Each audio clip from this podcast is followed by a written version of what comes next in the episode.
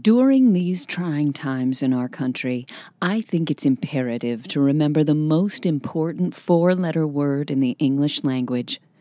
It's the word many say when they tuck their child into bed. It's the most anticipated word in a new relationship with a significant other. This word brings us all together in harmony and transcends religion, nationality, politics, and class structure. That four letter word is ACAB.